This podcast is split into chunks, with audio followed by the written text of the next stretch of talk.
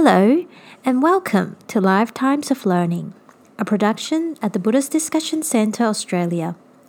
In our podcast series, we will be discussing the teachings and principles of Buddha Dharma, which is just as relevant today as they were 2,600 years ago. In this podcast, we will cover Chapter 13 of the book titled Bringing Wisdom to Life, authored by Anita Carter and Frank Carter. Published by Tablo Publishing in 2018. Copyright held by Buddhist Discussion Centre Upway Limited. Whether you are on the meditation cushion or on your way to work, we invite you to bring your mind inside and listen to the teachings of the Buddha. Chapter 13. Determination. If you have had the opportunity of meeting very bright Buddhist practitioners, you will recognize they certainly have a great sense of urgency, the wish to accomplish a lot in the time they have available.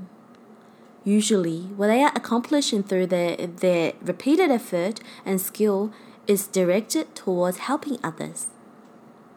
The beings who have done the most work on themselves don't relax in their merits. They know directly how urgent it is to practice and to help others learn and practice. Master Ching Yun from Taiwan, who founded Fo Guang Shan Monastery and about 200 other temples around the world, including Nantian Temple in Wollongong, Australia, wrote, "He has done the equivalent of 300 years of Buddhist practice in this present life." We have a sense of urgency because we clearly recognize what has to be done to look after ourselves and our future, while we have the opportunity and capacity to do something about it. This is the view of a clear mind. This is Buddha Dharma culture. The eighth of the 10 perfections is the perfection of determination, or Atitthana Parami in Pali. The determination or resolve is to do with how much power and persistence our mind has to train itself in doing the good things and to reduce doing not good things. Until we have developed determination and many other good mental qualities, our ability to drop our habitual ways of acting and follow the Buddha's instruction is quite limited. Until our minds are well trained, we'll always find there are plenty of rational alibis and reasons for not practicing or not making a wholehearted effort in our practice. For example, in the practice of generosity, we may be okay at responding to reasonable requests to help out, provided we are given plenty of notice and what is being asked is not too inconvenient. However, step outside what we think is a reasonable request made of us, and all of a sudden, there is a barrage of good reasons or reluctance from our side why we should decline to provide our help. Our alibis are well summed up in the following phrase: "It's too hot, too cold, too late, too soon." Probably you have to experience this for yourself quite a few times to recognize the pervasiveness of the limitations to practicing generosity and the will to give of yourself.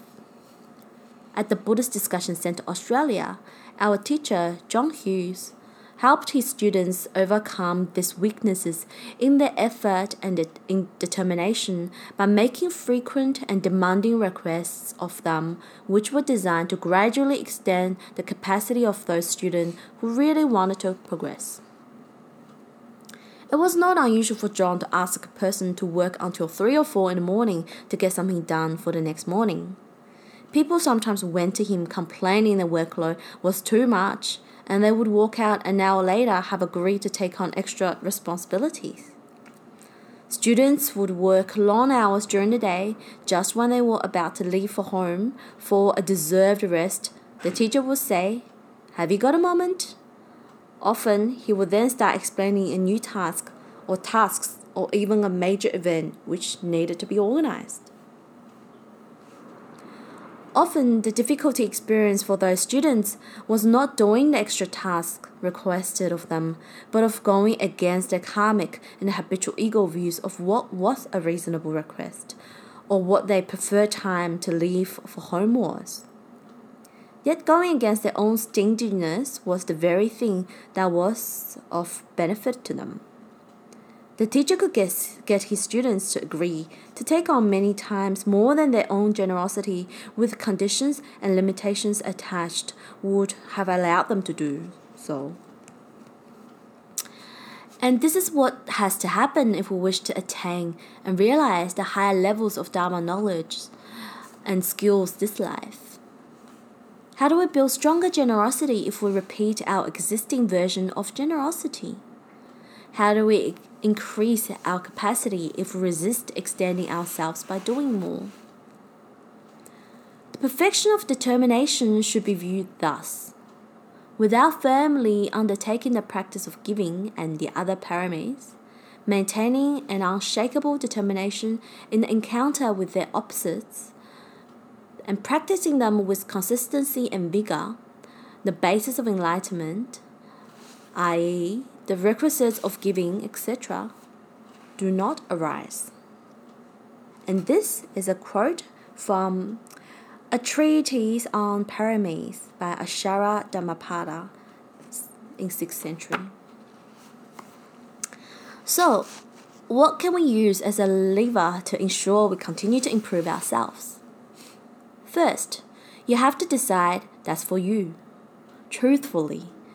If you want to really make a big difference in your life and your mind, it needs to be or become your life's number one mission.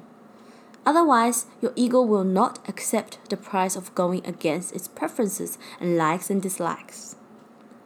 Of all the options available in this world, from all the viewpoints you can see, over and above everything else, you want to make yourself better, brighter, and happy of this life through the cultivation of wisdom. You recognize the truth of what the Buddha taught. You understand that the suffering in life has a cause which is grabbing or grasping, and that there is a path of practice and develop to overcome the suffering, which is the Noble Eightfold Path. You want to learn more and more how to improve your mind and put that learning into practice for the benefit of yourself and others. You must include others in the picture, because many aspects of how you will improve depend on your being kind to others and helping others. One word we could use to describe this resolve to your Buddhist practice is wholehearted. You are always prepared to give it your best. It doesn't mean make your biggest effort or try your hardest. This is too tight, too stressed, too much effort for what is needed. It means don't accept your alibis of it's too cold, too hot, too late, or it's too soon to practice. Practice with resolve and determination in your heart. Enlightenment is difficult to scale. To reach the summit requires us to transform ourselves in a way that we have never done before. Thinking thus, we engage in the methods for developing the perfection of determination.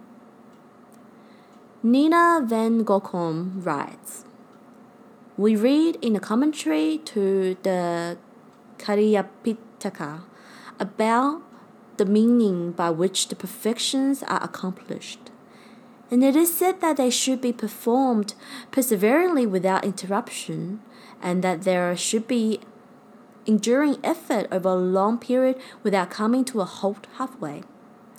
The Bodhisattva did not come to a halt halfway. We need to examine what we are using at the moment to recognize our limitations. Ordinary determination works with the 8 worldly conditions as its platform. These 8 are praise and blame, gain and loss, happiness and unhappiness, honor and dishonor.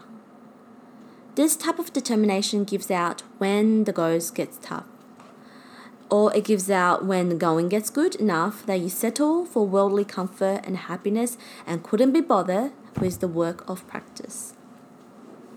Don't give up your resolve to become enlightened because some negative karma from the past comes, or when your friends or family don't approve of what you choose to do, or when laziness or complacency seems more inviting. Base your determination on the bedrock of understanding the way the world works and your confidence in the Buddha Dharma path out of suffering. Human birth is difficult to obtain. The life of beings is uncertain. The conditions you are experiencing at the moment are subject to change. Cause and effect cannot be escaped. These understandings remain regardless of what the eight worldly conditions are bringing to you. Therefore, your determination is based on realistic foundation. Until we have reached some higher stage in the perfection of determination or resolution for ourselves, we must see what we've got. We must build powerful skills such as time planning, which we discussed 2 weeks ago, as our weapons to conquer weaknesses we have never been able to conquer before. We need to move our positions successively in many areas from where we are now towards being an enlightened being. If we are complacent about our present capability, our present position, we are not recognizing that practicing the 10 perfections, or as they have been called, the perfectors, requires discernible improvement over time. If our practice is to just repeat over and over what we already can do, we are actually going backwards. It may look like practice, but there is no progress. It's not moving you towards enlightenment. We're creatures of habit. We have a disposition to stick with what we know, even if it is unsatisfactory, rather than making the effort to improve. This is usually the defilement of laziness confining us. We have resistance to change. Yet, to benefit from our cherished meeting with the Dharma, we must not only accept change, but fully embrace it and use it to our advantage. It is our best ally because, if not for change, we could not improve. From a Dharma point of view, you can drive the change in your life in 2 ways. One is to recognize that all change comes about through having made the causes of change in the past. We drive our own change through our choice of wholesome actions or unwholesome actions. To be able to consistently make the right choices requires learning and merit. The second way is when we plan to change. This is when we take over the process of change to direct and facilitate the change because of our increasing sense of urgency. We take over the natural process of impermanence and change by planning change. Over a longer term period, this can be managed by goal setting and creating a life plan. In the shorter term, it is by tracking our Dharma performance from week to week and from month to month to identify what most needs our attention at the moment. For example, if we see ourselves frequently getting irritated by a particular person or persons, we should deal wisely with this by planning regular metta meditation to send metta to those persons until we no longer have this aversion to them. If we are getting stuck on a particular defilement, we should find out what we can do to overcome this obstacle. Look in the Dharma texts in our library or ask our teachers. The point is to not simply overlook the thing which you have recognized is a weakness or pretend you don't need to do something about it. If you think your Dharma practice isn't strong enough, take responsibility for your own progress, much the same as if you were planning to improve a business you managed or a new initiative you were planning in your job or planning to improve your finances. You work it out. How am I going to do this? Then you have to sit down and write a plan. Many breakthroughs and improvements in our Dharma practice will come from doing this. Otherwise, our merit is going to reinforcing our existing way of doing things. If you keep doing what you've done, you will get the same results. Please remember to ask for help from your teachers. Don't feel it is inappropriate to ask for help because it is not inappropriate. The Buddha once said, "Bhikkhus, there are these 4 right efforts." What for? Hear, bhikkhus. 1. One generates desire for the non-emergence of yet arisen evil, disadvantageous mental states. One makes an effort. One arouses energy, directs mind, strives enthusiastically to prevent bad from arising. 2. One generates desire for the quick elimination of already arisen bad detrimental states. One makes an effort, arouses energy, redirects mind, and one strives enthusiastically for eradication of all wrong. One generates desire for the arising of yet arisen advantageous mental states. One makes an effort. One arouses much energy, redirects the mind, and strives enthusiastically for the birth of good states. 4. One generates desire for the fixed maintenance of already arisen advantageous states, for their stable increase, expansion, and final fulfillment by development. One makes an effort, one arouses energy, redirects the mind, and strives enthusiastically for sustaining all right and good. These are the four right efforts.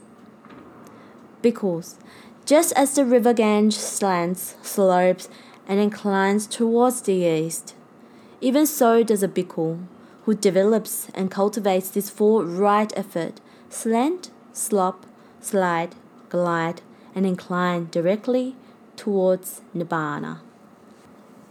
This concludes Chapter 13 of the book titled Bringing Wisdom to Life.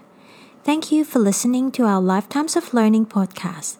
To listen to other chapters of this book and our other recordings, please go to our website www.bdcu.org.au and click on Dharma Teachings. Or you can go to our online World Buddhist Radio station from our website by clicking on Buddhist Radio. May you be well and happy. May all beings be well and happy.